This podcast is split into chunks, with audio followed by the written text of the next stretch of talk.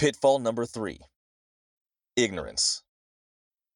In 1976, John Smith opened a clothing store in a small town in Tennessee. In 2003, after hearing such hype about the internet, Mr. Smith had a local kid develop a website for his store. They posted it on the web and sat back waiting for orders. Nothing was done to promote the site, and three years later, the record showed no sales and few site visitors. Now it was 2006, and his son, John Jr., had studied internet marketing in college. John Jr. told his father, I'm going to sell shirts on the internet. His father replied, I've tried that. The internet simply does not work. John Jr. invested a few hundred dollars to launch and market his site. Within a year, he had doubled the sales from his father's store, all on the internet. Aside, just because it does not work for you doesn't mean it won't work for someone with a different skill set. As it turned out, the internet did work as a sales tool for the one who knew how to use it. In this case, ignorance on the part of the dad had led to failure. The Kelly Snyder oil field of Scurry County, Texas, is a classic case of how thinking, if it doesn't work for me, it won't work for you, can cost billions of dollars. In 1948, a sleepy first year geologist working for Humble Oil was drilling through 200 feet of rock he did not recognize. The shows of oil were intermittent and inconsistent, and there was no oil production nearby from that depth. He was focused on the company's objective, a deeper horizon, and didn't realize the value of what he saw. On his advice, Humble plugged the well. Two years later, Standard Oil obtained the rights and re entered the well. They made it into a producer that went on to extend the Kelly Snyder field several miles. The standard geologists saw shows of oil porosity, and production within 15 miles of the location, and in their mind, that meant success.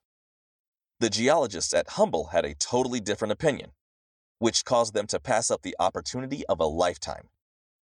Today, this multi million barrel oil field contains over 1,600 producing oil wells and produced over 210,000 barrels of oil per day at its peak.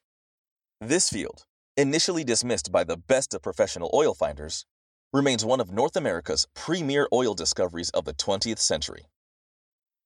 A 100 room motel was built in the 1940s on the main thoroughfare between Dallas and Los Angeles. It was a great success in its heyday. Over the years, the motel changed hands several times and became less successful. As market forces changed, and as the various owners didn't keep up with innovations and maintenance, the property fell to the bottom of the market. Then, in 2000, a new owner purchased the facility with a vision for success and the appropriate amount of capital. He paid attention to the business and was a master at the details that make for successful hospitality. The building was spruced up, the lawns were manicured, the pool was repaired and painted, the restaurant, reception area, bedrooms, and baths were remodeled. Today, the old motel yields well over 30% on equity yearly. The owner has further parlayed this initial success into a venture that includes at least five additional properties, all doing well in their own right. You are probably familiar with the story of FedEx, whose founder, Fred Smith, tried and failed several times to launch the innovative idea of overnight package delivery into the marketplace. He was frequently undercapitalized. He was told how it needed to be done by people who did not share his vision for success. He was not allowed to execute his plan the way he knew it needed to be executed, all which led to failure after failure. But Mr. Smith kept trying. He continued working the idea until someone with the proper vision and capital stepped up to the plate. Today, FedEx posts revenues over $65 billion annually, delivering over 14 million packages a day. As a young and eager investor, I lived two hours from a population center of 2 million. In my hometown, at the intersection of two major highways, 100,000 cars pass by daily. My location was absolutely ideal for a regional outlet mall.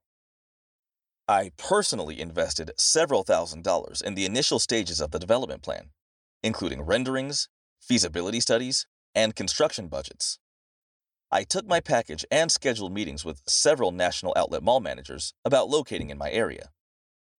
In one of my meetings with the largest outlet mall management company in America, the company's CEO looked me in the eye and said, Paul, I appreciate your research and presentation. It is accurate and meshes with my research. But you just don't have the market to support even a small facility. He proceeded to outline the demographics that made an outlet mall work, and to my surprise, he was right. And what he said made perfect sense. I did not have even half the necessary market or traffic patterns with the right income structure to make my plan development work. My plan was a waste of time and money, and this man knew it. That day, I learned not to argue with a man who has superior information and experience. Once I recovered from my disappointment, this was a major breakthrough in my education about investing in private equity. He very kindly educated me, and I remain grateful for this education to this day. Aside, ignorance of the facts can be a major pitfall in the private equity investing world.